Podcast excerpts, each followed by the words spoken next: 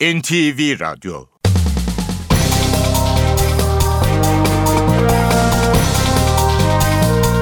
İşe Giderken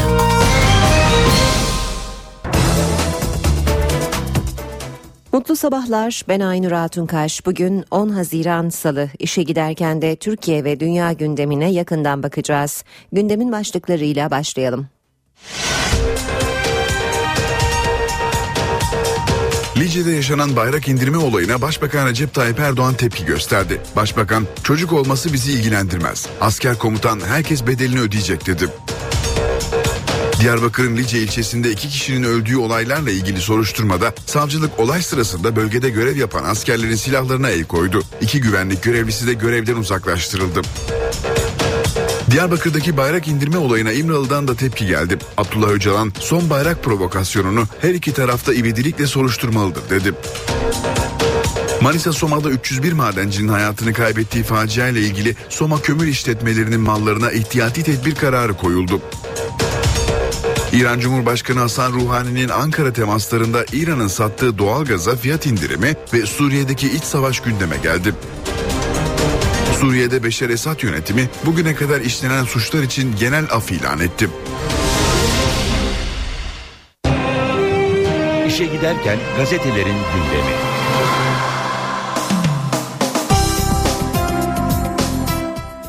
Başbakan Erdoğan'ın Lice'deki olaylarda Türk bayrağının indirilmesine gösterdiği tepkiyi bugün birçok gazete manşetine almış. Benzer başlıklarla Milliyetle başlayalım komutan da bedel öder. Ankara Diyarbakır'da 2. Hava Kuvvetleri Komutanlığı'nda Türk bayrağının gönderden indirilmesine sert tepki gösterdi. Başbakan bir çocuk bizim kutsalımız olan bayrağı alma maharetini gösteriyorsa bunun bir karşılığı muhakkak ki olacaktır. Bunun çocuk olması bizi ilgilendirmez. Bedeli neyse bunun bedelini de onu oraya gönderenler kendisi onlar da ödeyecektir. Orada görevli olan askerdi komutandı hepsi bunun bedelini ödeyecektir. Cumhurbaşkanı Gül ve diğer siyasilerden gelen tepkileri de derlemiş Milliyet. Gül, bayrak hepimizin ortak sembolü, çirkin saldırı ve tahrikler amacına ulaşamayacaktır. CHP lideri Kılıçdaroğlu, Türk bayrağını indiren bir hareketi asla ve asla kabul edemeyiz. Bayrak üzerinden siyaset yapılmaz. Başbakan Yardımcısı Bülent Arınç da alçakça bir hareket hükümeti kimse hükümete kimse diz çöktüremez açıklamalarını yaptı. Milliyet sürmanşette köşk kriterleri diyor. Yüksek Seçim Kurulu'nun Cumhurbaşkanlığı seçimi yol haritasına yer vermiş gazete. Siyasi partiler adayları için miting yapabilecek. 11 Temmuz 9 Ağustos arası hoparlörle propaganda serbest olacak. Aday makam aracına binemeyecek, geziye memur götüremeyecek. İnternetten propaganda yapılabilecek. Cep ve maillere mesaj yok. Belediyeler billboardları süre ve sayı açısından eşit kullandıracak. Adayların resmi açılış ve temel atma törenlerine katılması yasak. Cami, kışla, okul ve yollarda propaganda yapmak yasak olacak. Bir kişi adaya 9008 9082 e, liradan daha yüksek bağış yapamayacak. Adaylar 32.730 liranın üzerindeki malları için bildirim yapacak. 1000 liranın üzerindeki bağışlar adayın seçim hesabına yatırılacak. Oy verme gününe 10 gün kaladan itibaren anket yapılamayacak. Partiler, adaylar herhangi bir hediye ve eşantiyon dağıtamayacak. Propagandalarda Türk bayrağıyla dini ibareler kullanılamayacak diyor Milliyet. Yine bir başlık İran'la hedef 30 milyar dolar. Cumhurbaşkanı Abdullah Gül, İran Cumhurbaşkanı Ruhani ile yaptığı görüşmenin ekonomik olarak bir dönüm noktası olacağına inandığını söyledi. Ruhani de iki ülke arasındaki ticaret hacmini geçen yıla göre iki katına yani 30 milyar dolara çıkartabileceklerini vurguladı. Sabah gazetesi bunun bedelini ödeyecekler diyor manşette. Az önce aktardık Milliyet gazetesinden Lice'deki olaylarda Türk bayrağının indirilmesine başbakanın tepkisini sabahta manşetine çekiyor. Devam edelim ee, yine sabah gazetesinden bir diğer başlıkla. Mahkeme yenideni inceliyor. Şike davasında savcının Aziz Yıldırım'ın da aralarında olduğu 17 sanığın yeniden yargılanması yönündeki mütalası mahkeme tarafından incelemeye alındı. Türkiye'de 4 çocuktan biri obez. Türkiye çocukluk çağı şişmanlık araştırması kilo sorununun ürkütücü boyutlara vardığını gösterdi. 7-8 yaş arası çocukların %22,5'u şişman ve haftada 3 gün abur cubur yiyor. Doğu Karadeniz obezlikte başı çekerken İstanbul ikinci sırada. Geçelim Hürriyet gazetesine. Cinayeti anlattığı şaka sandım diyor Hürriyet manşette. Profesörün yasak aşkı uğruna doçenti öldürdüğünü söylediği olayın kahramanı Asuman S. kabusu anlattı. Ahmet Hoca'nın bana saplantısı vardı. Cinayeti söyledi. Sonra şaka şaka dedi. Bunu polise anlattım. Güldüler. Yine Hürriyet gazetesinden aktarmaya devam edelim. Almanya, Fransa gibi olabiliriz. İran Cumhurbaşkanı Ruhani'yi ağırlayan Cumhurbaşkanı Gül, Fransa ile Almanya gibi bizim de aramızda büyük ticaret ve yatırımlar olabilir dedi. İndirendi askerde bedel öder. Hürriyetten başlık. Başbakan Lice'deki olaylarda 2. Hava Kuvvetleri Komutanlığı'na e, telin üzerinden telin üzerinden atlayarak giren bir kişinin Türk bayrağını indirmesine sert tepki gösterdi diyor Hürriyet. Hemen yanında Öcalan'ın İmralı'dan gönderdiği mesaj var. Lice'de ölenlerin yitirilen son canlar olmasını diliyorum. Çatışmasızlık durumuna mutlak şekilde saygı bekliyorum. Yine Aziz Yıldırım haberi Hürriyet'te fazla ceza verildi başlığıyla yer almış. Şike davasında Aziz Yıldırım hakkında infazın durdurulmasını ve yargılamanın yeniden yapılmasını talep eden Cumhuriyet Savcısı Abdullah Mirza Coşkun'un 10 sayfalık mütalasında önemli ayrıntılar var. Savcı Coşkun şikeye teşebbüsü iddialarının tamamlanmış şike suçu kabul edilerek maddi hataya düşüldüğünü ve fazla ceza verildiğini vurguladı. Cumhuriyette manşet süreç provokasyon ve seçim kıskacında. AKP'nin köşk PKK'nın ödün koparma hesabı ülkeyi sıkıntılı dönemin eşiğine getirdi diyor Cumhuriyet haberinde. Kamuoyuna karşı şeffaf olmayan hükümetin çözüm süreciyle ilgili PKK ve BDP HDP'yi hedef almasının altında köşk seçimine dönük bazı adımlar yatıyor. Sert politikayla pazarlık yapılıyor söyleminin önüne geçmek isteyen iktidar, siyasetçiler, sivil toplum kuruluşları ve kamu görevlilerinin de İmralı ile görüşmeler yapabilmesi için yasa hazırlığında demiş Cumhuriyet gazetesi haberinde. Ilımlı İslam çağrısı bir diğer başlık. İslam devriminin temsilcisi İran Cumhurbaşkanı şaşırttı. 18 yıl sonra Ankara'da ağırlanan ilk İranlı Cumhurbaşkanı Ruhani, Türkiye ile ılımlı İslam'ın geliştirilmesi için işbirliği istedi. Cumhurbaşkanı Gül, Ruhani'nin ılımlılık çağrısını Mevlana felsefesine benzeterek destek verdi. Ruhani'nin Suriye konusundaki işbirliği önerisine de kapı aralayan Gül, hedefin İran'la ticaret hacmini 30 milyar dolara çıkarmak olduğunu vurguladı. Geçelim radikale serin kanlı davrandık diyor manşeti radikalin. Lice gerginliği sürüyor. Türk Silahlı Kuvvetleri bayrak indirmenin provokatif olduğunu belirterek bu tür eylemlere karşı serin kanlı davranılmaya gayret edilmektedir dedi. Ben ajansam vay halinize. Gezi Parkı'nın yıl dönümündeki yayını nedeniyle Başbakan Erdoğan'ın ajan suçlamasına maruz kalan CNN muhabiri Ivan Watson kendi kanalına konuştu. Başbakan beni bizzat tanır. Onunla söyleşi yaptım. Özel uçağına davet edildim. Ajansam Türkiye'de büyük güvenlik açığı var demektir.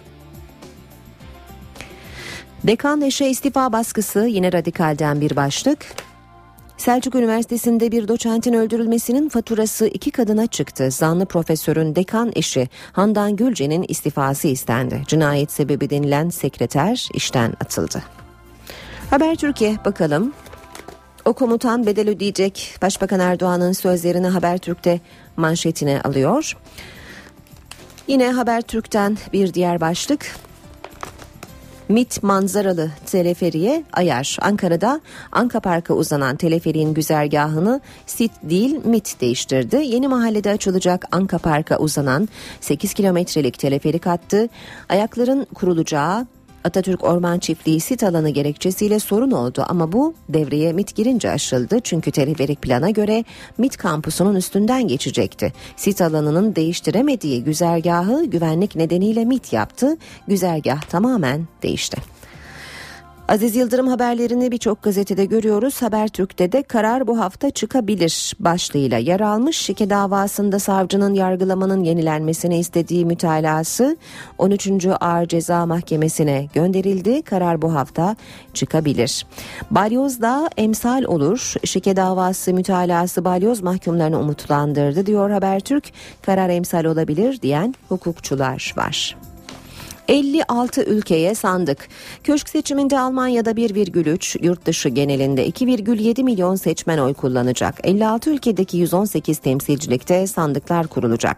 Gümrük kapılarında da oy kullanılacak. Konsolosluk yetersiz kalırsa oy mekanları kiralanacak. Gurbetçi randevuyla 4 gün oy kullanabilecek. Yeni Şafak'la devam edelim. İntikam listesi diyor Yeni Şafak manşette. Paralel yapı yaz kararnamesi ne sızıyor? 17 Aralık darbe girişimi başarısız olan paralel yapı yargıdaki hakimiyetini korumak için harekete geçti. 2014 yaz kararnamesinde kendisine yakın hakim ve savcıları kritik görevlere atamaya hazırlanan örgütün hedefi HSYK seçimlerinde çoğunluğu sağlamak. Zaman gazetesi buzlamayı unutunca foyaları ortaya çıktı diyor manşette. Star'ın paralel dinleme iddiasının belgesi olarak yayınladığı e-mail numaraları sahte çıktı. Gazete basılı nüshasında son 3 rakamını kapattığı numaraları internet versiyonunda buzlamayı unuttu. Merhum Erbakan'a atfedilen numara BTK'nın internet sitesinde sorgulatıldığında ise kayıt bulunamadı. Starsa işte e, yok denilen bir belge daha diyor. Paralel örgütün ısrarla yok dediği belgeler gün yüzüne çıkıyor. Telekulak ve dönemin başbakanından sonra Erdoğan için örgüt lideri denilen fezleke de ortaya çıktı demiş Star haberinde. Savcının gerekçesi Emelike kararı Fenerbahçe Başkanı Aziz Yıldırım'ın yeniden yargılanmasını isteyen savcı Abdullah Mirza Coşkun mütalasında gerekçe olarak Emenike'yi şikeye teşvik eden Yıldırım ceza alırken Emenike'nin beraat etmesini gösterdiği deniyor haberin ayrıntılarında. Açlık grevi sonrası ölüm orucu başlığı var. Çocuklarını PKK'nın elinden almak için 25 gündür mücadele eden yüreği yaralı anneler dün de 2 günlük açlık grevine başladı. Babaların da destek verdiği eylemden sonuç alınmazsa e, sonuç alınmazsa ölüm orucuna başlanacağı bildirildi diyor Star. Saat 7.18 işe giderken de gündeme yakından bakmaya başlayalım. Gazetelerden de aktardık. Başbakan Erdoğan, Lice'de Diyarbakır 2. Hava Kuvvet Komutanlığı'nın girişindeki bayrağın indirilmesine sert tepki gösterdi. Başbakan, çocuk olması bizi ilgilendirmez. Asker komutan herkes bedelini ödeyecek dedi. Erdoğan, İran Cumhurbaşkanı Hasan Ruhani ile düzenlenen ortak basın toplantısında konuştu. Bunun çocuk olması bizi ilgilendirmez. Bir çocuk bizim kutsalımız olan bir bayrağı alma maharetini gösteriyorsa bunun bir karşılığı muhakkak ki olacaktır. Bedeli neyse bunun bedelini de onu oraya gönderenler kendisi onlar da ödeyecektir. Benim söyleyebileceğim herhalde en şiddetli cümle neyse onu siz benden duymuş olun. Konuyla ilgili olarak İçişleri Bakanım hemen teftişi başlatmış durumdadır. Tabi oradaki ilgili komutanla alakalı da bunlar teftişin içerisindedir. Çocuktur diye bizim bayrağımızı kutsalımıza bu şekilde saldırmak suretiyle buna sessiz kalmamız mümkün değil. Direğe tırmanıyor. Dikkat edin. Sokakta, çarşıda, pazarda bir bayrağı elinden düşürmüyor. Direğe tırmanıyor ve direkten bayrağımızı indirme cüretinde bulunabiliyor ve orada görevli olan askerdi, komutandı. Bu teftişten sonra hepsi bunun bedelini ödeyecektir. Bu süreci provoke etmeye yönelik adımlardır ve çözüm sürecini bu çözüm sürecine yönelik bu provokasyonlara karşı milletçe dik durmamız lazım. Yol kesenler de bundan böyle bedelini onlar da ödeyeceklerdir. Bu konuda ilgili bakanlarıma gerekli talimatlar verilmiştir. Onlar da ilgili olan bütün mercilere gerekli talimatları vermişlerdir. Ülkemizin huzurunu, ülkemizin mutluluğunu kimsenin bozmaya, ortadan kaldırmaya hakkı yoktur. Diyarbakır'ın Nice ilçesinde iki kişinin öldüğü olaylarla ilgili soruşturmada savcılık olay sırasında bölgede görev yapan askerlerin silahlarına el koydu. İki güvenlik görevlisi de görevden uzaklaştırıldı. Bölgede inceleme yapan Diyarbakır Barosu heyeti olayı soruşturan savcılarla görüştü. Baro Başkanı Tahir Elçi savcıların olay mahallinde bulunan görevli personelin kimliklerini tespit ettiğini söyledi. Ayrıca kovanların toplandığı ve personelin silahlarına el koyulduğu bilgisinin de kendilerine verildiğini belirtti. Diyarbakır'da bayrak indirme olayına Cumhurbaşkanı, Meclis Başkanı ve muhalefet de tepki gösterdi. Türk Silahlı Kuvvetleri'nden de açıklama geldi. Tahammül sınırlarımız zorlanıyor denildi. Lice'de iki kişinin hayatını kaybettiği olaylar sonrasında Diyarbakır 2. Hava Kuvvet Komutanlığı'nın girişinde meydana gelen bayrak indirme olayına tepki yağdı. Genelkurmay Başkanlığı tahammül sınırlarımız zorlanıyor açıklaması yaptı. Çocuklar ve kadınlar kullanılarak provokatif maksatlı yapıldığı, sivil ölümlerin amaçlandığı ve böylelikle kitlesel eylemlere zemin hazırlanması istendiği değerlendirilen ve tahammül sınırlarını zorlayan bu tür eylemlere karşı serin kanlı davranılmaya gayret sarf edilmektedir. Bağımsızlığımızın işareti Türk bayrağına saldırıda bulunulmasını nefretle kınıyoruz. Bu saldırıyı yapan kişinin bulunup gerekli cezanın verilmesinin takipçisi olunacaktır. Açıklamada olay sırasında bayrak direğine tırmanan kişinin fark edildiği, havaya iki el uyarı ateşi açılmasına karşın bayrağın gönderden alındığı belirtildi. Cumhurbaşkanı Abdullah Gül olayı şiddetle kınadığını açıkladı. Bayrak hepimizin bayrağı, ortak sembolü ve en önemli değeridir. Bu ve benzeri çirkin saldırı ve tahrikler hiçbir zaman amacına ulaşamayacaktır. Sorunların çözümü sürecinde herkesi sorumlu davranmaya, provokatif eylem ve söylemlerden kaçınmaya çağırıyorum. Meclis Başkanı Cemil Çiçek de olayı bayrağa saldırı olarak değerlendirdi. Çiçek, milletimizin onuruna yapılan bu saldırının cezasız kalmaması için gerekli her türlü takibatın yapılacağına inanıyorum dedi. Başbakan yardımcısı ve hükümet sözcüsü Bülent Arınç ise olayı alçakça bir hareket sözleriyle değerlendirdi. CHP ve MHP'dense hem olaya hem de hükümete tepki var. Türk bayrağını indiren bir hareketi asla ve asla kabul edemeyiz. O bayrak hepimizin ortak paydasıdır. Bayrak üzerinden siyaset yapılmaz. Bütün bu olan bitenler onların gösterdiği zaafın ürünüdür. Devlet devletliğini gösterecektir. Konuya ilişkin HDP'den de gelen bir açıklama var. HDP eş başkanı Sabahat Tuncel, bayrağın indirilmesi olayını tasvip etmediğini söyledi. Tuncel sürecin sağlıklı ilerleyebilmesi için herkesin sağduyulu olması gerekir dedi. Bu arada HDP grubunu bugün Diyarbakır'da toplayacak. Diyarbakır'daki bayrak indirme olayına İmralı'dan da tepki geldi. Abdullah Öcalan son bayrak provokasyonu her iki tarafta ivedilikle soruşturulmalıdır dedi. HDP heyeti İmralı ziyaretinin ardından Öcalan'ın mesajlarını yazılı bir açıklamayla duyurdu.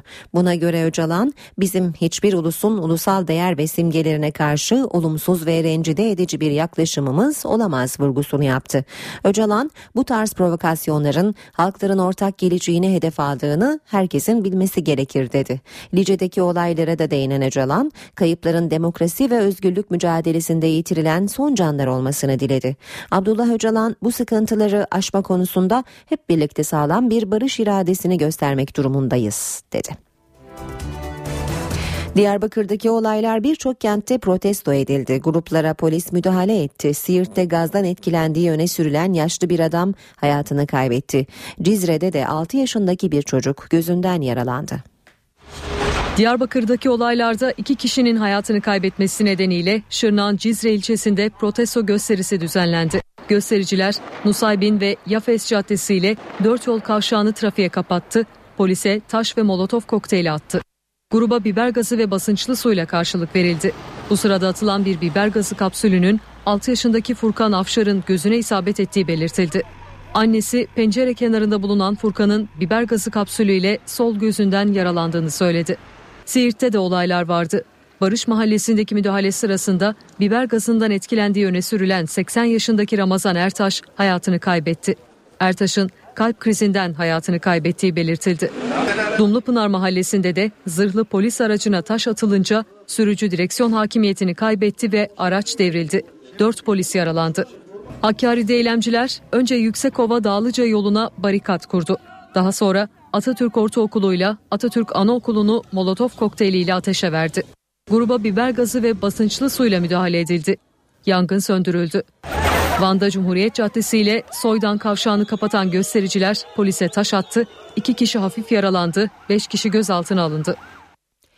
Diyarbakır Lice'de göstericilerin Türk bayrağını indirmesi nedeniyle birçok kentte protesto gösterileri düzenlendi. İstanbul'daki gösterilerin adresi Şişli oldu. Taksim'e yürümek isteyen gruba polis izin vermedi. Malatya, Eskişehir ve Kars'taki eylemlerde de gerginlik vardı. Lice'de göstericilerin Türk bayrağını indirmesi protesto edildi. Birçok kentte protesto gösterileri vardı. İstanbul Şişli'de bayrağa saygı yürüyüşü düzenlendi. Ülke Ocakları binası önünde toplanan grup Büyükdere Caddesi'ne yürüdü. Kalabalık Taksim'e gitmek isteyince polis engel oldu. Eylem İstiklal Marşı'yla sona erdi. Malatya'da bir grup Türk bayraklarıyla MHP il başkanlığından PTT meydanına kadar yürüdü. Basın açıklamasının ardından BDP binasına girmek isteyen gruba çevik kuvvet ekipleri izin vermedi. Bazı göstericiler binaya taş ve şişe attı. Bir polis memuru başından yaralandı. Kalabalığa biber gazıyla müdahale edildi. Gazdan etkilenenler hastaneye kaldırıldı. Eskişehir'de ülke ocakları tarafından düzenlenen yürüyüşte de gerginlik çıktı. İddiaya göre eylemciler Türk sandıkları iki Iraklı genci İstiklal Marşı'nda ayağa kalkmadıkları için darp etmeye çalıştı. Olay ülke ocağı yöneticileriyle polisin araya girmesiyle son buldu. Kars'ta da bazı göstericiler iddiaya göre zafer işareti yapan birine saldırdı. Polis saldırıya uğrayan kişiyi bir iş yerine sokarak kurtardı. Gündemde öne çıkan diğer haberlerle devam edelim. Ankara 18 yıl aradan sonra İran Cumhurbaşkanı'nı ağırladı. İran Cumhurbaşkanı Hasan Ruhani, Cumhurbaşkanı Abdullah Gül ve Başbakan Erdoğan'la bir araya geldi. Ruhani'nin temaslarında İran'ın sattığı doğalgaza fiyat indirimi ve Suriye'deki iç savaş gündeme geldi. Şimdi iki bakanımızı görevlendirdik ve çalışacaklar. Bu konuda inşallah temenni ederim ki arzulanan mutabakatı da sağlarlar. Bizler o zaman İran'dan ithal ettiğimiz doğalgazı şüphesiz ki daha da artırma fırsatını yakalamış oluruz. Türkiye Ocak ayından beri İran'dan ekstra gaz istiyor ama diğer taraftan yüksek fiyat nedeniyle Türkiye'nin İran'a karşı başlattığı tahkim süreci de devam ediyor. İran Cumhurbaşkanı Hasan Ruhani ile Başbakan Erdoğan da sorunun aşılması için bakanların çalışacağını söyledi. Bu konularda bazı pürüzler var. Dışişleri Bakanları görüşecek. Gazın fiyatı çeşitli parametrelere bağlı. Bu yüzden fiyatı düşürmek o kadar kolay değil. Bakanlar müzakerelere devam edeceklerdir. Ruhani'nin Ankara ziyaretinde öne çıkan bir diğer başlık Suriye. Suriye iki ülke arasında 3 yıldır devam eden itilaf konusu. Ruhani'nin Ankara ziyaretinde de görüş ayrılıkları aşılamadı. Bütün ülkelerde kararı halk verir. Bizim halklara demokrasi oluşturmak için yardım etmemiz lazım. Suriye'de olan istikrar ve barış için birinci adım sayılır. Esad'a tebrik mesajı gönderdim. Ama hem Ruhani hem de Gül, Türkiye ve İran'ın terörle mücadeleye karşı birlikte çalışabileceğinin de mesajını verdi. Geçen yıllarda bazı terörist gruplara yardım eden ülkeler bugün pişmanlar. Bugün olmasalar yarın pişman olacaklar. İki ülkenin işbirliği bölgemiz için görev, bir farz ve gerekliliktir. Hepimiz bu bölgede çekilen acıların, yıkımların bitmesini istiyoruz. Bu acının dindirilmesiyle ilgili de iradelerimiz gayet güçlüdür. O bakımdan Türkiye ve İran'ın ortak çabaları inanıyorum ki çok büyük katkı sağlayacaktır. Ziyarette iki ülke arasındaki ticarette ele alındı. Ticaret hacminin 15 milyar dolardan 30 milyar dolara çıkarılması için çalışma kararı alındı. Fransa ile Almanya ne kadar birbirlerine benzeyen ülkeler olmalarına rağmen çok büyük ticaret ve karşılıklı yatırımlar söz konusuysa Türkiye ile İran arasında da aynı şekilde çok büyük ticaret ve çok büyük yatırımlar olabilir. Suriye'den bir haberle bu bölümü noktalayalım. Suriye'de Beşar Esad yönetimi bugüne kadar işlenen suçlar için genel af ilan etti. Af kararı Beşar Esad'ın 3 Haziran'da yapılan tartışmalı seçimi kazanmasından bir hafta sonra alındı. Suriye Adalet Bakanı Necim El Ahmet, Suriye ordusunun askeri başarıları üzerine ulusal birliktelik çağrıları çerçevesinde af kararnamesinin imzalandığını söyledi. Lice'de yaşanan bayrak indirme olayına Başbakan Recep Tayyip Erdoğan tepki gösterdi. Başbakan, çocuk olması bizi ilgilendirmez. Asker komutan herkes bedelini ödeyecek dedi. Diyarbakır'ın Lice ilçesinde iki kişinin öldüğü olaylarla ilgili soruşturmada savcılık olay sırasında bölgede görev yapan askerlerin silahlarına el koydu. İki güvenlik görevlisi de görevden uzaklaştırıldı. Diyarbakır'daki bayrak indirme olayına İmralı'dan da tepki geldi. Abdullah Öcalan son bayrak provokasyonunu her iki tarafta ivedilikle soruşturmalıdır dedi. Manisa Soma'da 301 madencinin hayatını kaybettiği facia ile ilgili Soma kömür işletmelerinin mallarına ihtiyati tedbir kararı koyuldu. İran Cumhurbaşkanı Hasan Ruhani'nin Ankara temaslarında İran'ın sattığı doğalgaza fiyat indirimi ve Suriye'deki iç savaş gündeme geldi. Suriye'de Beşer Esad yönetimi bugüne kadar işlenen suçlar için genel af ilan etti.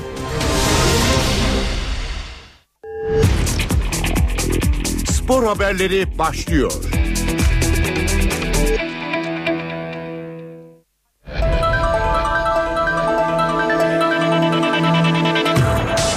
Şimdi spor gündeminden gelişmelere bakalım. Galatasaray Başkanı Ünal Aysal, teknik direktör Roberto Mancini ile yola devam edeceklerini söyledi. Aysal, NTV Spor'a özel açıklamalar yaptı.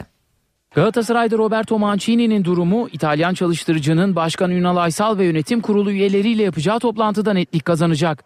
Konuyu NTV Spor'a değerlendiren kulüp başkanı Aysal, istikrardan yana olduklarını ve İtalyan teknik adamın kalmasını istediklerini söylerken, görüşmede konunun transfer olacağını söyledi. Biz e, süreklilikten yanayız. E, hocamız bizimle devam etmek isterse biz bunda bir kendi yönümüzden bir değişiklik düşünmüyoruz. Ama hocamızın böyle bir kontraktüel hakkı var. Bunu da fazla büyütmemek lazım. Zaten o da muhtelif vesilelerle bu hakkını kullan, kullanacağını, kullanmayacağını daha doğrusu e, belirtti. Ben büyük bir değişiklik beklemiyorum. Yarın sadece herhalde transferlerle ilgili falan genel bir konuşma olur. Aysal finansal fair play kriterlerinin transferlerini etkileyeceğine değindi. Burada sınırlarımızı şey yapıyoruz e, esas e, tespit ediyoruz. Bizim sınırlarımız e, bir yerde içinde bulunduğumuz spor camiasının bize koyduğu sınırlar kadar kendi imkanlarımız.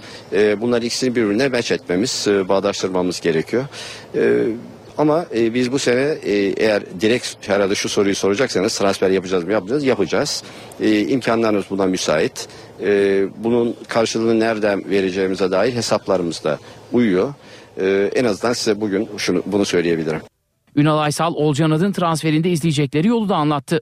Olcan iyi bir oyuncu. Galatasaray'ın e, e, o, o kanatta kanat oyuncusu olarak Olcan'a da ihtiyacı var.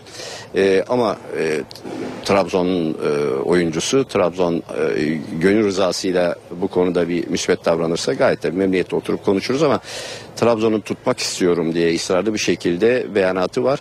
E, bu durumda e, biz de ısrarcı olamıyoruz. Başkan Aysal Erdal Keser'in sportif direktör olmasını değerlendirdi. Erdal Keser çok deneyimli bir e, spor adamı. E, Galatasaray'da büyük hizmetleri olmuş. E, Ufalucci'nin yerine e, Erdal Keser'in bu görevi e, daha aktif bir şekilde götürebileceğine e, inanıyorum ben şahsen. Beşiktaş'la devam edelim. Beşiktaş Kulübü Futbol Genel Direktörü Önder Özen, Gökhan Töre transferinin zora girdiğini söyledi. Özen Trabzonspor'la Olcan Adın için görüşmediklerini de ifade etti. Beşiktaş'taki transfer çalışmaları hakkında Siyah Beyazlı Kulübün Futbol Genel Direktörü Önder Özen bilgi verdi. TRT'ye konuşan Özen, geçen sezon kiralık oynayan Gökhan Töre'nin bonservisini Rubin Kazan'dan almalarının zor olduğunu söyledi. Beşiktaş'ın transferdeki yeni hedefi ise Da Silva. Siyah beyazlar 27 yaşındaki Brezilyalı orta saha oyuncusu için kulübü Santos'a teklif yapmaya hazırlanıyor. Beşiktaş'ın transfer gündemindeki son isim Marcos Arauca da Silva oldu. 10 günlük Brezilya seyahatini tamamlayan Önder Özen yönetime transfer raporunu sundu. Birçok futbolcuyu gözlemleyen Özen, özellikle Santos'ta forma giyen 27 yaşındaki defansif orta saha oyuncusu Marcos Arauca da Silva'ya dikkat çekti. Arauca Beşiktaş'a gelmeye sıcak bakarken yönetim bonservis bedeli konusunda Santos'la masaya oturmaya hazırlanıyor. 2016 yılına kadar kulübüyle sözleşmesi bulunan Arauca için Brezilya ekibi yaklaşık 4 milyon euro bonservis bedeli talep etti. Siyah beyazlılarsa ücreti 2,5 milyon euro seviyesine çekmek istiyor. 2010 yılından bu yana Santos forması giyen ve defansif orta saha oyuncusu olarak görev yapan Arauca, futbol hayatına Fluminense'de başladı. 2009 yılında Sao Paulo forması giyen 27 yaşındaki futbolcu 2010 yılında Santos'a transfer oldu. 2014'te Santos formasıyla 23 maça çıkan Arauca 4 gol attı. Arauca Brezilya milli takım formasını da 4 kez giydi.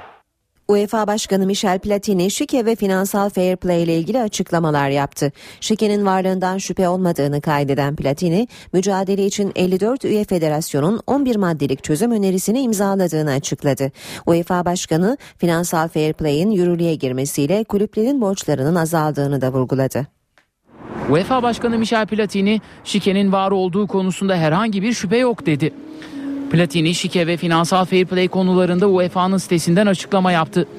Şike ile mücadelenin konusuna verdikleri öneme değinen UEFA Başkanı, şikenin varlığı konusunda herhangi bir şüphe yok. Bu yüzden UEFA üyesi 54 federasyon, şike, rüşvet ve yolsuzlukla mücadele amacıyla oyunun bütünlüğü için Avrupa Futbolunun Birliği adındaki 11 maddelik çözüm önerisini oy birliğiyle kabul etti. Avrupa Birliği Polis Teşkilatı Europol'ün desteğini alacağımız için de son derece mutluyum dedi.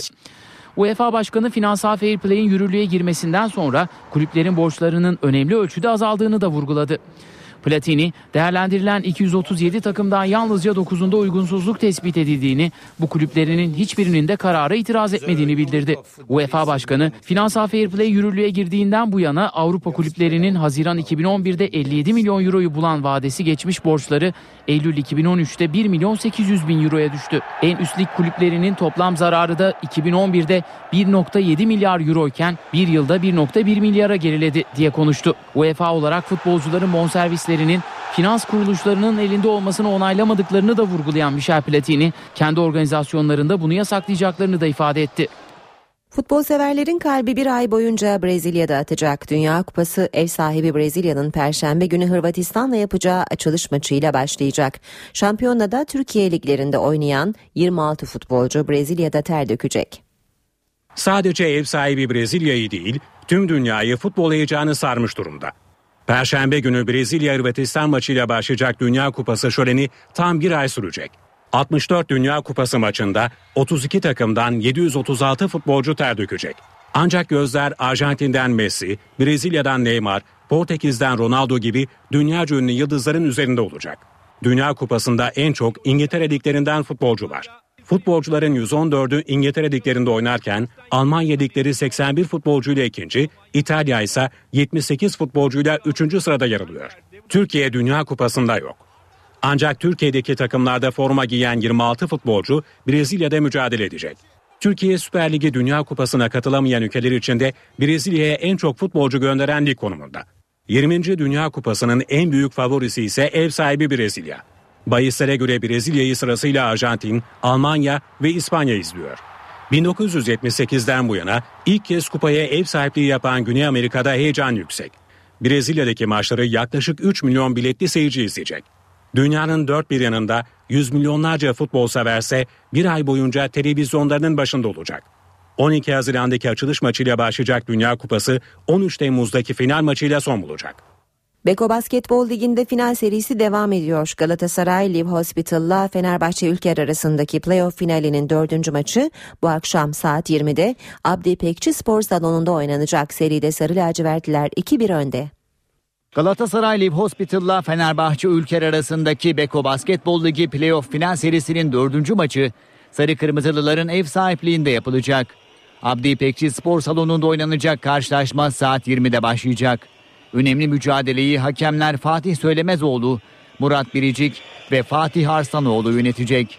Serinin ilk iki maçını evinde oynayan Fenerbahçe Ülker 89-70 ve 74-73'lük skorlarla seride 2-0 öne geçmişti. Serinin 3. maçında ise Galatasaray Live Hospital rakibini 73-64 mağlup etti. Sarı lacivertli takımın 2-1 üstünlüğünün bulunduğu seride 4 galibiyet alan takım şampiyon olacak. Karşılaşmanın biletlerini günler öncesinden tüketen taraftarının desteğiyle rakibini bir kez daha yenmenin hesaplarını yapan Galatasaray, seriye 2-2 eşitlik getirmenin peşinde. Sarı lacivertli takımsa üstünlüğünü 3-1'e taşıyarak şampiyonluğa bir adım daha yaklaşmak istiyor. NTV Radyo Herkese yeniden günaydın. Yeni saate başlıyoruz. Ben Aynur Altunkaş. Gündemdeki başlıkları hatırlayalım. Sonra Gökhan Abur'a son hava tahminlerini soracağız. Lice'de yaşanan bayrak indirme olayına Başbakan Recep Tayyip Erdoğan tepki gösterdi. Başbakan, çocuk olması bizi ilgilendirmez. Asker komutan herkes bedelini ödeyecek dedi. Diyarbakır'ın Lice ilçesinde iki kişinin öldüğü olaylarla ilgili soruşturmada savcılık olay sırasında bölgede görev yapan askerlerin silahlarına el koydu. İki güvenlik görevlisi de görevden uzaklaştırıldı. Diyarbakır'daki bayrak indirme olayına İmralı'dan da tepki geldi. Abdullah Öcalan son bayrak provokasyonunu her iki tarafta ivedilikle soruşturmalıdır dedi. Manisa Soma'da 301 madencinin hayatını kaybettiği facia ile ilgili Soma kömür işletmelerinin mallarına ihtiyati tedbir kararı koyuldu. İran Cumhurbaşkanı Hasan Ruhani'nin Ankara temaslarında İran'ın sattığı doğalgaza fiyat indirimi ve Suriye'deki iç savaş gündeme geldi. Suriye'de Beşer Esad yönetimi bugüne kadar işlenen suçlar için genel af ilan etti. Gökhan Abur'la beraberiz. Günaydın, hoş geldiniz. Günaydın. E, bugün e, yağış bekliyor muyuz yurdumuzda? Evet kararsız yağışlar ara vermiyor. Özellikle öğle saatlerinden itibaren İzmir başta olmak üzere Güney Ege'de göller bölgesi dediğimiz Burdur Isparta arasında ee, Antalya'nın batı ilçelerinde ve yine İç Anadolu bölgesinde Konya başta olmak üzere Konya, Karaman, Aksaray arasındaki bölgede hatta biraz daha kuzeye çıkarsak Ankara'ya kadar olan bölgede yer yer kuvvetli sağanaklar bekliyoruz. Bunlar birkaç gündür olduğu gibi hatta bir hafta on gündür olduğu gibi öğle saatlerinde giderek etkisini arttıran ve tamamen kararsız yağışlar diye isimlendirebileceğimiz gün içinde ısınmaya bağlı olarak gelişen CB bulutlarının bıraktığı dolu şeklinde veya kuvvetli sağanaklar şeklindeki yağışlar. Tabi bu da üreticiye oldukça büyük zararlar verebiliyor tıpkı dün Tokat'ta olduğu gibi. Evet yağışlar bugün aralıklarla devam edecek. Şu an itibariyle yer yer bulutlanma arttı. Güney Ege'deki bulutlanma giderek artıyor. İstanbul'da puslu ve yer yer alçak bulutların etkisi altında olan bir hava var. Öğle saatlerinde rüzgar biraz daha sertleşecek ve rüzgardan dolayı şu anda Poyraz esen rüzgar öğle saatlerinde karayara dönecek. Parçalı bulutlu bir hava bekliyoruz. Sıcaklıksa 26 derece olacak ama rüzgardan dolayı hissedilen sıcaklık 21-22'leri geçmeyecek. Evet e, Ankara'da aralıklarla yağış var demiştim. Bu yağışlar aralıklarla devam edecek yine ilerleyen saatlerde şu anda Ankara'da hava genelde parçalı bulutlu. Sıcaklıksa 25-26 derece civarında olacak. İzmir'de ise öğle saatlerinde giderek sertleşecek bir Poyraz var. Poyraz'la birlikte artacak bulutlanma özellikle İzmir'in güney ilçelerine de güney, güney yönlü rüzgarların taşıdığı nemle birlikte gene kararsızlık artacak ve bölgede yer yer kuvvetli sağanak yağmur geçişleri görülecek. Evet kararsız koşullar hafta boyu etkisini sürdürmeye devam edecek ama sıcaklıklar her şeye rağmen yükseliyor. Haftanın ikinci yarısı Marmara bölgesindeki hafif bir yağış olasılığı var. Bu yağış ve sert boyrazla birlikte sıcaklıklar per çarşamba günü 1-2 derece azalsa da bu pek hissedilecek bir sıcaklık olmayacak. Normalde mevsim ortalamaları ve hatta yer yer mevsim ortalamaları üzerindeki sıcaklıklar hafta boyu etkisini sürdürmeye devam evet. edecek. Böyle bir hava var bizim. Teşekkürler Gökhan Abur. Gündemin öne çıkan haberlerine bakmaya devam ediyoruz. Başbakan Tayyip Erdoğan Lice'de Diyarbakır 2. Hava Kuvvet Komutanlığı'nın girişindeki bayrağın indirilmesine sert tepki gösterdi. Başbakan çocuk olması bizi ilgilendirmez. Asker, komutan herkes bedelini ödeyecek dedi. Erdoğan İran Cumhurbaşkanı Hasan Ruhani ile düzenlenen ortak basın toplantısında konuştu. Bunun çocuk olması bizi ilgilendirmez. Bir çocuk bizim kutsalımız olan bir bayrağı alma maharetini gösteriyorsa bunun bir karşılığı muhakkak ki olacaktır. Bedeli neyse bunun bedelini de onu oraya gönderenler kendisi onlar da ödeyecektir. Benim söyleyebileceğim herhalde en şiddetli cümle neyse onu siz benden duymuş olun. Konuyla ilgili olarak İçişleri Bakanım hemen teftişi başlatmış durumdadır. Tabi oradaki ilgili komutanla alakalı da bunlar teftişin içerisindedir. Çocuktur diye bizim bayrağımızı, kutsalımıza bu şekilde saldırmak suretiyle buna sessiz kalmamız mümkün değil. Direğe tırmanıyor. Dikkat edin. Sokakta, çarşıda, pazarda bir bayrağı elinden düşürmüyor. Direğe tırmanıyor ve direkten bayrağımızı indirme cüretinde bulunabiliyor ve orada görevli olan askerdi, komutandı. Bu teftişten sonra hepsi bunun bedelini ödeyecektir. Bu süreci provoke etmeye yönelik adımlardır ve çözüm sürecini bu çözüm sürecine yönelik bu provokasyonlara karşı milletçe dik durmamız lazım. Yol kesenler de bundan böyle bedelini onlar da ödeyeceklerdir. Bu konuda ilgili bakanlarıma gerekli talimatlar verilmiştir. Onlar da ilgili olan bütün mercilere gerekli talimatları vermişlerdir. Ülkemizin huzurunu, ülkemizin mutluluğunu kimsenin bozmaya, ortadan kaldırmaya hakkı yoktur. Lice'de iki kişinin öldüğü olaylarla ilgili soruşturmada savcılık olay sırasında bölgede görev yapan askerlerin silahlarına el koydu. İki güvenlik görevlisi de görevden uzaklaştırıldı. Bölgede inceleme yapan Diyarbakır Barosu heyeti olayı soruşturan savcılarla görüştü. Baro Başkanı Tahir Elçi, savcıların olay mahallinde bulunan görevli personelin kimliklerini tespit ettiğini söyledi. Ayrıca kovanların toplandığı ve personelin silahlarına el koyduğu bilgisinin de kendilerine verildiğini belirtti. CHP lideri Kemal Kılıçdaroğlu köşk adayını belirleme çalışması çerçevesinde turlarına devam ediyor. Kılıçdaroğlu Demokrat Parti, Demokratik Sol Parti ve Bağımsız Türkiye Partisi'ni ziyaret etti. Üç lidere nasıl bir cumhurbaşkanı istiyorsunuz diye sordu.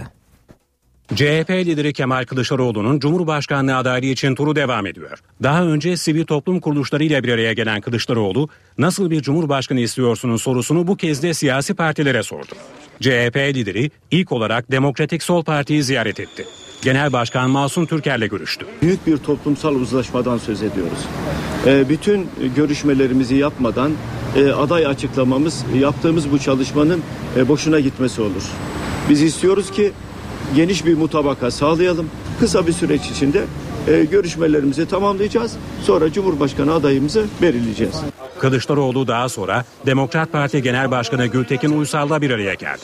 Yeniden belki de Cumhuriyet ve demokrasi temelinde fabrika ayarlarına döndürülecek bir manivela fonksiyon görmesi hüviyetiyle Cumhurbaşkanlığı seçimlerini ele aldık.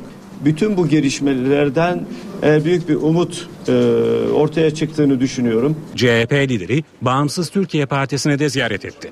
Kılıçdaroğlu'nun köşk turu kapsamında HDP ile de bir araya gelmesi planlanmıştı. Ancak Lice'de yaşanan olaylar nedeniyle bu görüşme ertelendi. NTV Radyo Meclis Araştırma Komisyonu 301 kişinin maden faciasında hayatını kaybettiği Soma'da incelemelerde bulundu. 17 kişilik heyet şirket yetkililerinden olay günü ile ilgili bilgi aldı. Yetkililer girişi kapatılan ocaktaki yangının söndüğünü ancak ocağın inceleme için açılmasının biraz zaman alacağını bildirdi. Komisyon üyeleri incelemenin ardından aynı bölgede çalışmaya devam eden farklı bir ocağa girdi.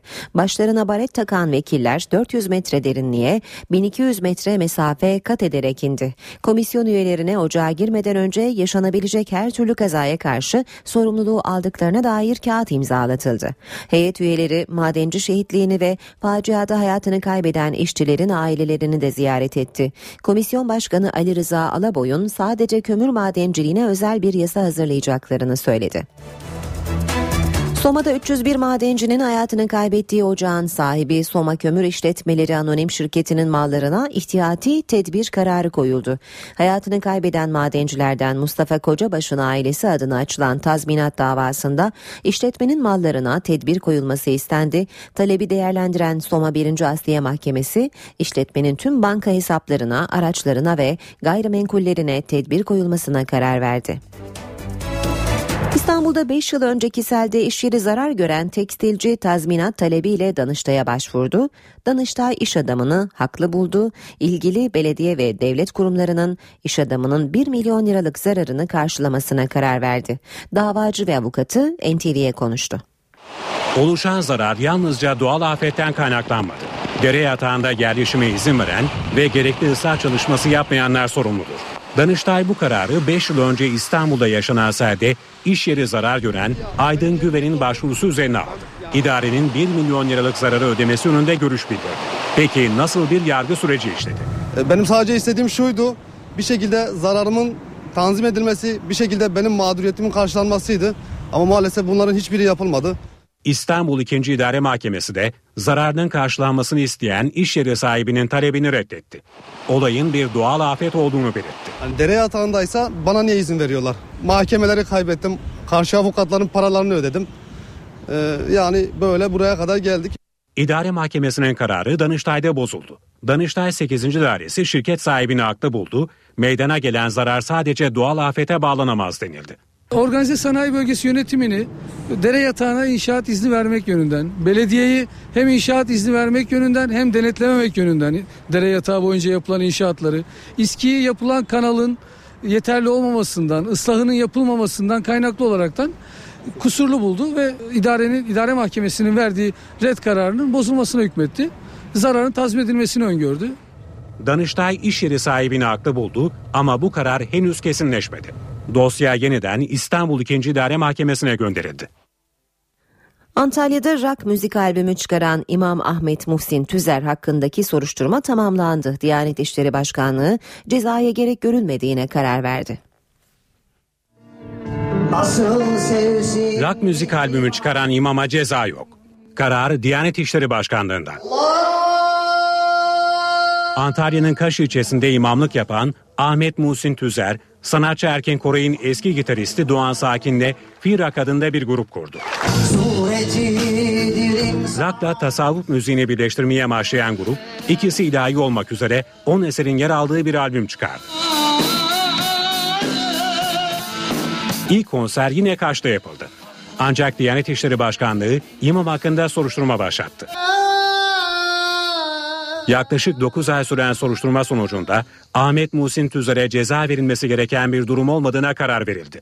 İmam soruşturma hakkında basına bir daha açıklama yapmaması konusunda da uyarıldı. Ben bu anlamda Allah'ın isim ve sıfatlarının e, sadece camide, kilisede, havrada değil her yerde müşahede edilebileceğini de ben bu arada müşahede etmiş oldum. E, bunun için e, Allah'ıma binlerce şükrediyorum. Amerikalı bir grubun daveti üzerine New York'ta konser veren Tüzer, 26. Antalya Finike Festivali kapsamında da sahneye çıkacak.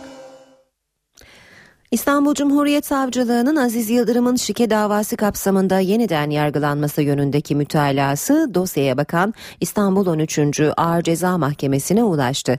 Savcı Mirza Coşkun Aziz Yıldırım'ın şike ve teşvik primi suçlarını işlemek amacıyla suç örgütü kurup yönetmek suçlarından ceza aldığını ancak bu kanunun daha sonra değiştirildiğini hatırlattı. Sanıklara fazla ceza verilerek hata yapıldığını savunan savcı Coşkun, hükmün kesinleşmiş olması nedeniyle yargılamanın yeni yenilenmesi dışında seçenek bulunmadığını belirtti. Bu mütalaa sonrasında mahkemenin önünde iki seçenek var. Heyet ya eski kararda direnecek ya da yargılamanın yenilenmesi kararı verecek. Saat 8.21 olmak üzere başkente uzanacağız. Karşımızda NTV Ankara muhabiri Özgür Akbaş var. Özgür günaydın. Günaydın Aynur. Lice'de indirilen Türk bayrağına yönelik tepkiler dün vardı. Dünden bugüne yansıyan gelişmeleri aktardık. Bugün de mecliste grup toplantıları var. HDP grubu ise Lice'de olacak. Neler aktaracaksın bize gündeme dair? Evet. Ankara zorlu bir haftada. Bir yanda Cumhurbaşkanlığı seçim süreci, diğer yanda çözüm sürecinde gelinen son durum ve Lice'de yaşanan olaylar ve Türk bayrağının indirilmesi. İşte bu can alıcı başlıklar dün olduğu gibi bugün de en çok konuşulacak konular arasında. Özellikle Türk bayrağının indirilmesi Ankara'da büyük bir tepkiye neden oldu. Cumhurbaşkanı Abdullah Gül başta olmak üzere Meclis Başkanı Cemil Çiçek, Başbakan Erdoğan ve muhalefet partisi liderleri çok sert tepki gösterdiler. Bugün de bu tepkinin meclis çatısı altında sürmesi bekleniyor. Bugün salı bu yüzden dikkatler Türkiye Büyük Millet Meclisi'nde olacak çünkü partilerin grup toplantıları var. AK Parti, CHP ve MHP liderleri mesajlarını grup toplantılarında meclis kürsüsünden verecekler. Özellikle dün Başbakan Erdoğan bayrağın indirilmesine çok sert tepki gösterdi. Lice'de bayrak indirilen Hava Kuvvetleri Komutanlığı'nda sorumlu komutan ve askerler başta olmak üzere bütün sorumluların cezalandırılacağını söyledi. Bugün de grup toplantısında yine oldukça sert mesajlar vermesi bekleniyor. Muhalefetin de bu konuda eleştiri oklarını hükümete çevirecek gibi gözüküyor. Dün Kılıçdaroğlu bu konuya ilişkin değerlendirmelerde bulundu. MHP lideri Bahçeli sessiz kalmıştı. E, bugün grup toplantısında bu konulara değinmesi bekleniyor MHP lideri Bahçeli'nin. HDP ise grup toplantısını Nice'de olayların yaşandığı noktada yapacak. Dün HDP heyeti İmralı'da Abdullah Öcalan'la görüştü olağanüstü bir görüşmeydi bu. İşte o görüşmenin detaylarının daha ayrıntılı bir şekilde bugün grup toplantısında kamuoyuna açıklanması bekleniyor. Peki bugün liderlerin rutin programında neler var kısaca onları da aktaralım. Ankara 18 yılın ardından ilk kez resmi ziyaret için gelen İran Cumhurbaşkanı Hasan Ruhani'yi ağırlamaya devam ediyor. Dün Cumhurbaşkanı Abdullah Gül ve Başbakan Erdoğan'la bir araya geldi Hasan Ruhani. Bugün de Ankara'daki temaslarını sürdürecek. Ruhani sabah saatlerinde önce Türkiye'de yaşayan İran vatandaşlarıyla bir araya gelecek. Onların sorunlarını dinleyecek. Ardından da Cumhurbaşkanı Abdullah Gül ile Türkiye-İran iş forumuna katılacak. Konuk Cumhurbaşkanı bu toplantıdan sonra ise Türkiye'den ayrılması bekleniyor. Cumhurbaşkanı Abdullah Gül, Meclis Başkanı Cemil Çiçek ve Başbakan Erdoğan ise bugün önemli bir törene katılıyorlar. Atak helikopterinin Türk Silahlı Kuvvetleri'ne teslim töreni bugün düzenleniyor. Türk Silahlı Kuvvetleri'nin ihtiyaçlarını karşılamak için milli imkanlarla geliştirildi e, Atak helikopteri. Taarruz ve taktik keşif helikopteri Atak helikopteri. İşte bu e, Atak helikopterin Türk Silahlı Kuvvetleri bünyesine katılması nedeniyle düzenlenecek törene devletin zirvesi de katılacak. Başbakan Erdoğan ise bugün bu toplantı öncesi Milli Güvenlik Kurulu Genel Sekreteri Muammer Türker'i kabul edecek. Görüşmenin ana gündem başlığında Nice'de yaşanan olaylar olması bekleniyor. Evet Ankara'da öne çıkan gündem başlıkları böyleydi Aynur. Özgür teşekkürler. Başkent gündemini Özgür Akbaş'tan dinledik. NTV Radyo Hane halkının finansal varlıkları bu konuda bugün Profesör Doktor Güngör Uras Ayşe teyzeye bir şeyler anlatacak. Ayşe teyze ne yapsın? Güngör Uras Ayşe teyzeye ekonomide olan biteni anlatıyor. Merhaba sayın dinleyenler, merhaba Ayşan teyze, merhaba Ali Rıza Bey amca. Merkez Bankası'nın belirlemelerine göre 2014 yılı Mart ayı sonu itibariyle halkımızın toplam finansal varlıkları 730 milyar lira.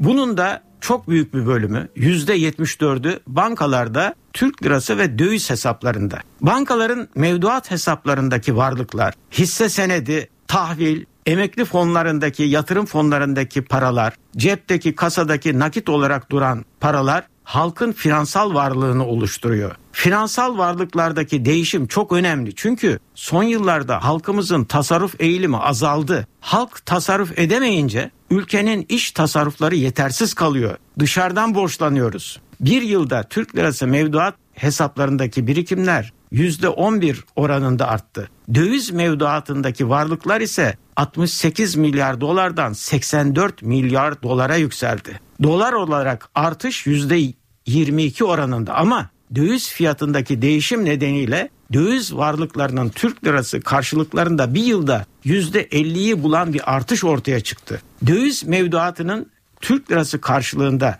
döviz fiyatındaki artışa bağlı olarak ortaya çıkan yüksek değişim hane halkının toplam finansal varlıklarının 2014 yılında hızla yükselmesine yol açtı. Halkımız banka mevduatı dışında diğer finansal yatırım araçlarına ilgi göstermiyor. Toplam finansal varlıkların sadece %5'i borsada hisse senetlerinde. Emeklilik fonlarının toplamdaki payı sadece %3,8 oranında. Diğer yatırım fonlarının payları %3,4 oranında. Tahvil ve bonoların toplam finansal varlıklardaki payı %2,6 oranında. Hane halkının finansal varlıklarının yıllık değişimi kadar hane halkının finansal yükümlülükleri açık anlatımıyla borçlarının değişimi de önemli. Hane halkının finansal yükümlülükleri yani borçları 2014 yılında toplam 371 milyar lira. Bir yılda finansal yükümlülüklerde %16 dolayında bir artış ortaya çıktı. Bu toplam 371 milyar finansal yükümlülüğün %91'i banka borçlarından oluşuyor. TOKİ'ye olan borçların toplamdaki payı sadece %3,5 dolayında. Hane halkının finansal kesimi olan toplam borçlarının %36'sını ihtiyaç kredileri ve diğer borçlar %33'ünü konut kredileri, %22'sini bireysel kredi borçları oluşturuyor. Tüketici kredilerine getirilen sınırlamalar, faiz oranlarının artması sonucunda hane halkının finansal yükümlülüklerindeki artışlar yavaşladı. Tabii ki varlık sahipleriyle yükümlüler yani borçlular aynı kişiler değil. Halkımızın toplam borçlarının toplam varlıklılara oranı %51 dolayında. Bir başka söyleşide birlikte olmak ümidiyle şen ve esen kalınız sayın dinleyenler. Uras'a sormak istediklerinizi ntvradio.ntv.com.tr adresine yazabilirsiniz.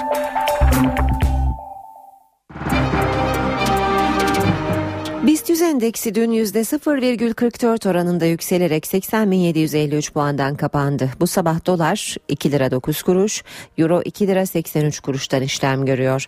Euro dolar 1.36, dolar yen 102 düzeyinde.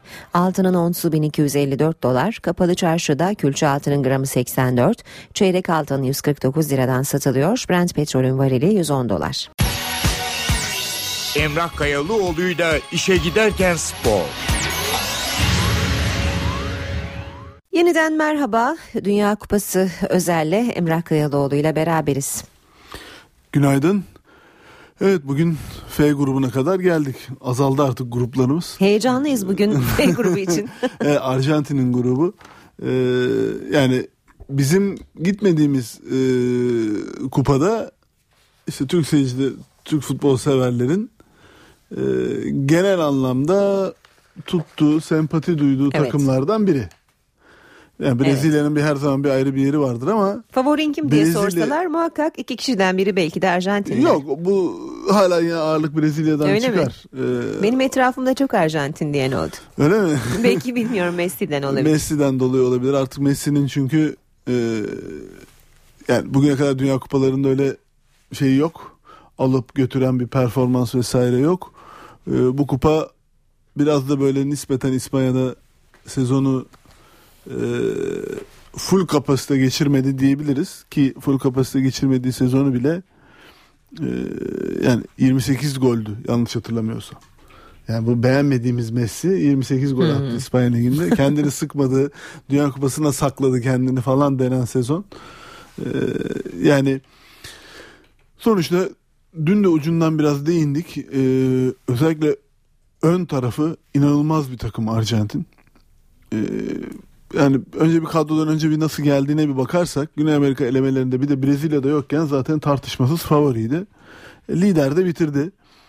Çok iyi başlamadılar. İlk 3 maçı 4 puanla geçtikten sonra oradan ardına acayip bir seri var. 12 maç. Ta 8 galibiyet hiç yenilmedi. Ee, daha ikinci yengisini de son maçta deplasmanda Uruguay karşısında aldı. Uruguay için galibiyet şarttı. Arjantin'e fark etmiyordu. Ee, öyle kaybedilen bir maç. 16 maçta 32 puan, atılan 35 gol. Ee, ama orada yenen 15 gol var. Ee, sadece 4 maçta gol yemediler. Ee, ve turnuvanın en yaşlı takımı olarak geliyorlar. Yani tabii turnuvadaki yaş ortalamana baktığınızda takımların 25 ile 28 arasında. Evet. Bir, yani çok öyle aralarında uçurum yok. Ama sonuçta bir rakamdır. Bu turnuvanın en yaşlı takımı Arjantin. Onu da vurgulamakta fayda var. Takımın yıldızı işte dünyanın en iyisi mi değil mi tartışmaları yapılan tabii ki Messi. O ona çok ayrı bir yere koymak lazım. Yani 2009'dan 2012 arasında 4 yıl üst üste altın top kazanmış. Kulüpler düzeyinde kazanılmadık başarı, e, Barcelona'da kırılmadık rekor. Evet. Bırakmamış bir futbolcudan bahsediyoruz. Tek başına takımını sırtladığı doğru mu yoksa bu yani Yani günümüz ekipte öne çıkan bir futbolcu olarak mı? e, 1986'da Maradona'nın yaptığını yapmak artık kolay değil. Onu yapamazsınız. Sonuçta takımın da mutlaka ve mutlaka iyi oyunculardan kurulu Evet. takım gibi bir takım. Yani o o Maradona'lı takımda da çok önemli futbolcular Hı hı. vardı ama e, orada Maradona gerçekten e, tek başına bir takımdı. Hı hı. 86'da. Messi için tek öyle bir başına şey aldığı maçlar oldu. söyleyebilir miyiz? Messi de Ronaldo da Zlatan İbrahimovic de bunların hepsi bu dönemin en önemli oyuncuları olarak sivrilen isimler. Hepsi çok çok iyi futbolcular ama onların e, tek başına bir kupa getirmeleri mümkün gözükmüyor. Zaten Zlatan İbrahimovic'in takımı İsveç gelemedi Dünya Kupası'na. Hı. Ama Cristiano Ronaldo'nun takımı Portekiz'e elenerek gelemedi. Playoff'ta onlar çıkmıştı. Birbirinden biri gelmeyecekti. Ee, Talihsizlik olmuş. Ama orada tabii işte Portekiz'in daha iyi. Ronaldo'nun etrafında daha iyi futbolcuların mevcut olması. Evet. Daha e, çok sayıda üst düzey futbolcunun bulunduğu olması. Portekiz'in daha iyi bir takım olması orada e, farkı belirleyen unsurdu diyebiliriz. E, Arjantin'e dönersek işte bu ön tarafı inanılmaz diyoruz ya. Yani şimdi forvetlerine baktığınızda işte Messi'yi zaten ayrı bir yere koyuyoruz. Ondan sonra Agüero var Manchester evet. City'den. Higuain. Gonzalo Higuain var. Real Madrid'den tanıyoruz bu artık Napoli'de oynuyor. Paris Saint Germain'den Lavezzi var. Hı hı. Inter'den Palacio var. Yani Carlos Tevez gibi bir oyuncu bu kadroya giremedi. Ee, Di Maria var. Real Madrid'den işte kimine göre orta saha kimine göre forvet yazabilirsiniz. Ee, onun dışında e, orta alanda baktığınızda işte Gago, Mascherano, Biglia, Ricardo Alvarez, Maxi Rodriguez gibi oyuncular var. Yani bu, buraya giremeyen oyunculara baktığınızda gördüm. Banega yok mesela. News Old Boys'tan, Atletico Madrid'den Sosa. Bunlar orta sahada giremediler. Bu 23'e ine, inen kadroya hı hı. E, isimlerini yazdıramadılar. Yani e, gerçekten inanılmaz bir hücum attı. Hatta yani bu oyuncuları e, nasıl oynatacaksınız? Kimler dışarıda kalacak? Kimler 11'de başlayacak? Ee, hani teknik patronun da işi zor. Zor artı yani basketboldaki bir rotasyon imkanınız olsa hani yarım saat evet, oynatıp doğru. değiştirip dinlendirip evet. e, yani o düzeyde futbolculara sahipler. Yani keşke öyle bir şansları olsa diye e, düşünüyorlardır herhalde. Yani akıllarından geçiyordur en azından. E, yani ben de bu kadroya baktığımda kimin dışarıda kalacağını kestirmekte açık söyleyeyim e, zorlanıyorum ama herhalde yani e, Messi, Agüero, Higuain oynayacak gibi düşünmek lazım. E, ve Lavezzi ile Palacio sıralarını bekleyecek. Tabi bu arada arkada yani bu üçlünün hemen e, en yakında Di Maria'yı da göreceğiz. E, Gago ile Mascherano da biraz daha orta alanda e, kesici, hamal rollerini üstlenecek ki Mascherano herhalde e, Barcelona'da uzun süredir e, defanstaki e, tandemde işte yanındaki oyuncu değişiyor tabii ama e, o hep tandem oynamaktan artık gerçek yerine milli takımda dönüyor olmanın mutluluğunu da e, yaşıyordur. Yani Arjantin için artık e, zamanı geldi. Bu takım bir şey yapacaksa şimdi yapacak. Yani bu e, daha doğrusu bu jenerasyon bir şey yapacaksa hı hı. şimdi yapacak. E, Tarihin en iyi takımlarından biri. Kendi tarihinin en iyi takımlarından biri değil mi? Öyle. Muhakkak öyle ama yani işte dediğim gibi sadece elemelerde tamam ofansif bir futbol oynanan bir eleme grubundan geliyorlar ama e, ne olursa olsun sadece e, 16 maçın sadece 4'ünde gol yememiş olmak savunma anlamında bir SOS göstergesi diye düşünüyorum. E, yani bir yandan da baktığımızda o 78'de ee, kendi ülkelerinde şampiyon oldular. 86'da Meksika'da şampiyon oldular. Maradona'nın damga vurduğu bir kupa. Arkasından e, İtalya 90'da final oynadılar. Ama o 90'dan sonra 94, 98, 2002, 2006, 2010 5 tane kupada çeyrek final ötesini göremediler. Ee, yani dolayısıyla ülke olarak da futbolda Dünya Kupası'nda başarıya ciddi anlamda açlar. Ee, ve en önemlisi tabii üzerine basa basa söylediğimiz gibi bu jenerasyonun e, en e, mükemmel futbol yaş dönemini geçiriyorlar. Evet. Yani bu kupada bir şey yaptılar yaptılar. 2018 Rusya'da yapma ihtimalleri bugüne göre çok daha düşük. Bahisler de iyidir herhalde Arjantin'de. e, muhtemelen. Öyledir. E, muhtemelen yani e, bilmiyorum açık söyleyeyim ama yani şu anda kupanın e, yani ikisi de grubunu e, lider bitirmesi durumunda e, şimdi tam fikstürü de ezbere söylemeyeyim ama yanılmayayım ama hemen size söyleyeyim dakika, ben. Yani İlk... Brezilya ile karşılaşıyorlar mıydı diye düşünüyorum. Galiba yarı finale geliyorlardı birbirlerine. E, çünkü Almanya'nın biri olması durumunda Brezilya ile kadar eşleşmiyor. Almanya bu grubun bir sonrası G grubu olduğuna göre oradan hareketle F'nin biri Hmm. Brezilya'ya yarı finalde e, takılıyor olabilir. Yani onu şimdi kontrol etmek de lazım ezbere söylüyorum. Yani yarı finalde iki Brezilya ile Arjantin'i karşı karşıya görebilir miyiz? Bir bir bitirirlerse galiba öyle oluyordu. Ee, ona yani 10 Üzücü buçuğa kadar olabilir. bir daha bakarım yani onu bir daha bir o zaman düzeltmesimiz varsa yaparız üzerinden. Ee, ama ben yine de bu kadronun kupanın en keyifle seyredilen takımlarından birini e, oluşturduğunu düşünüyorum. Ben şunu çok merak ediyorum. Çok konuyu da e, dağıtmak istemem ama e, Güney Amerika'da belli başlı ülkelerin futbolda işte Brezilya gibi, Arjantin gibi, Uruguay gibi ya çok başarılı olmalarını neye bağlayabiliriz? E, futbol onların ana sporu. Yani neden? Ta, yani tarihi, kültürel bir özel anlamı Yok mı var tabii ki ya, futbolun oraya yoksa futbol ihracatla geliyor. coğrafya Yani ile o ilgili bir şey mi? ithal ediyorlar yani öyle bir e, yani muhtemelen nasıl açıklanabilir tabii yani halkın bir kere çok sevdiği bir e, spor dalı. E, muhtemelen geçmişten gelen o geniş arazi o Brezilya tarafında özellikle o plajlarda oynayabilme e, genel anlamda gelir dağılımının çok adil olmadığı e, ülkelerden bahsediyoruz ve buralarda e, düşük gelir profilli e, çocuklar için futbol bir e, hayatlarını kurtarma Hı hı. e, aracı. Evet. Öyle bir motivasyonları da var. E, yani biz televizyon görüntülerinde e, genel anlamda özellikle Brezilya için konuşuyorum. Hep böyle sahil tarafını, Evet. yüksek binalar, modern e, bir manzara, önünde devasa Hı hı. plajlar görüyoruz ama Ama varoşları da arka tarafta görmek lazım. evet yani oralarda insanlar yani onu da gazeteler medya onları o bölümün de haberlerini yapıyor ama özellikle uluslararası medya Hı için söylüyorum Ee, ama oraları tabi yani insanoğlu genelde o noktada biraz daha e, gözü seçici davranıyor algıda seçicilik yapıyor Evet. o tarafı pek görmüyor. Görmüyor. Tanrı Kent filmi geldi aklıma. Ee, ama ya bilir. oranın yani gerçekten birçok genç için hayatta kurtuluş vesilesi diyebiliriz. Evet. Hayatlarını kurtarma amacı futbol. O yüzden de çok ciddi şey var. Ee, meyil var tabii. Evet. Dünya Kupası 2014 Brezilya'da artık sayılı günler var maçların başlamasına. Biz grupları konuşmaya devam ediyoruz. F grubunu konuşuyoruz. Arjantin e, reklam arasından önce konuştuk. Sırada Bosna Hersek var.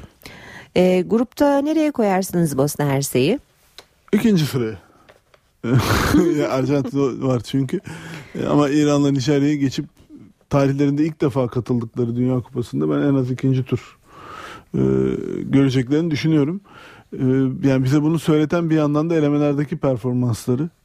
E, yani gerçekten müthiş oynayarak geldiler. 10 maçın grupta 8'ini kazandılar. İçeride bir Slovakya yenilgisi oldu onların bayağı hesaplarını bozan ama ona rağmen Yunanistan'ı averajla geçtiler. 10 maçta 30 gol atıp sadece 6 gol yediler. Ee, bu gerçekten müthiş bir performans. Ee, yani aslında yani ilk Dünya, Dünya Kupası'na gidiyorlar. Dünya Kupası finallerinde ilk maçlarını Maracana'da oynayacaklar. Ne şanslılar. Rakipleri Arjantin olacak. Rüya gibi. ya öyle baktığınızda hakikaten e, yani belki de bir peri masalı hikayesi. Evet. Yani futbolda da çok genç, çok yeni bir takım. E, yani 10 maçta 8 galibiyet diyoruz. %81 galibiyet oranı. Bundan önceki Dünya Kupası eleme performansları %40'ın altında. E, Peki yani bu- ikiye katlamış durumdalar. Bu, bu bunun sırrı ne? Bu yılın sırrı ne acaba? Yani çok iyi bir kadro yakaladılar. Yani gerçekten müthiş bir kadro yakaladılar. Ee, o kadronun içine yeni çıkan genç oyuncular da en başta mesela Pjanic'i koyabiliriz Roma'da oynayan. O da e, daha 24 yaşında ve e, muhteşem bir sezonu geride bıraktı. Ama yani sayı olarak söylersek gerçekten bugüne kadarki 15 maça çıkmışlar Dünya Kupası elemelerinde bu 2014 öncesinden bahsediyorum. Yani 2014 elemeleri öncesinden. Ee, pardon 38 maça çıkmışlar sadece 15 galibiyet almış. Yani %40 bile yapmıyor. %39,5 civarında yapan bir oran. Bunu %80'e çıkarttılar. Yani bu Bravo. yani tabii ki sadece jenerasyonla açıklanmaz. Ee, ama onun ciddi bir payı olduğunu düşünüyorum. Ee, önemli futbolcularını yani zaten ciddi anlamda böyle bir e, yurt dışından toplanmış bir araya getirilmiş bir kadro ama e, hiç öyle toplama bir takım hüviyetinde oynamadılar eleme grubunu. Yanlış mı duydum sizi yoksa Yunanistan'ın önünde lider olarak Evet, mı bitirdiler? Yunanistan'ın önünde- Yunanistan'ı konuşurken bahsetmiştik ya hep 1-0 1-0 idare ettiler vesaire Evet. diye. Averajla geçemedi tabii. O kadar Evet, doğru, doğru, idare doğru. eden bir e, skorla geldikleri için e, e, yani ki Yunanistan maçlarını Bosna bir kazandı bir berabere kaldı. Onları Yunanistan'la averaj hesabına iten o aldıkları hem de kendi hı. aldıkları sürpriz Slovakya yenilgisi oldu. Onu almasalar zaten grubu koparıp götürüyorlardı. Ee, yani kadroya da baktığınızda yani Forvet'te Zeko gibi bir e, yani e, Zlatan İbrahimovic, Ronaldo, Messi'li döneme denk gelmese Hı hı, hı e, çok daha ön planda olabilecek bir oyuncu. Belki turnuvanın sürprizi olacaklardı. Hemen Beklerle yanında oynuyor. Ee, o da son derece teknik kapasitesi yüksek bir oyuncu. Yolu bir dönem Galatasaray'dan geçmiş e, Misimovic yani alıştığı düzenden biraz daha farklı olarak kanada kaymış bir şekilde görev yapıyor. Çünkü bahsettiğimiz Pjanic var. Roma'da oynayan takımın şu anda e, oyun kurucusu diyebileceğimiz oyuncu ve yani sadece paslarıyla değil driplingleri, e, oyun okuyuşu, asistleri yani gerçekten inanılmaz bir sezon geçirdi Roma'da. Bu kadarını herhalde beklemiyordu kimse. E, yani kadro onun dışında bizden de oyuncular var. Medunyanin gibi Gaziantep'te oynayan e, ama muhtemelen e, Salihowic'in arkasında bekleyecek. İlk tercih Salihovic olacaktır. E, defansta Spahic, kalede 1.98'lik Begovic. Hı hı. Yani e, Kuvvetli iyi bir e, takım ve iyi, bir, takım. performansa sahip gibi duruyor. bu grubu muhtemelen ikinci bitirir. E, neden diğer takımların önünde olduğunu da diğer takımları konuşacağımız 10.30'daki Evet. işte İran'la Nijerya kaldı. Daha iyi anlayacağız. Daha iyi ortaya koymaya çalışırız. Peki 10.30'da yeniden buluşmak üzere. Hoşçakalın. NTV Radyo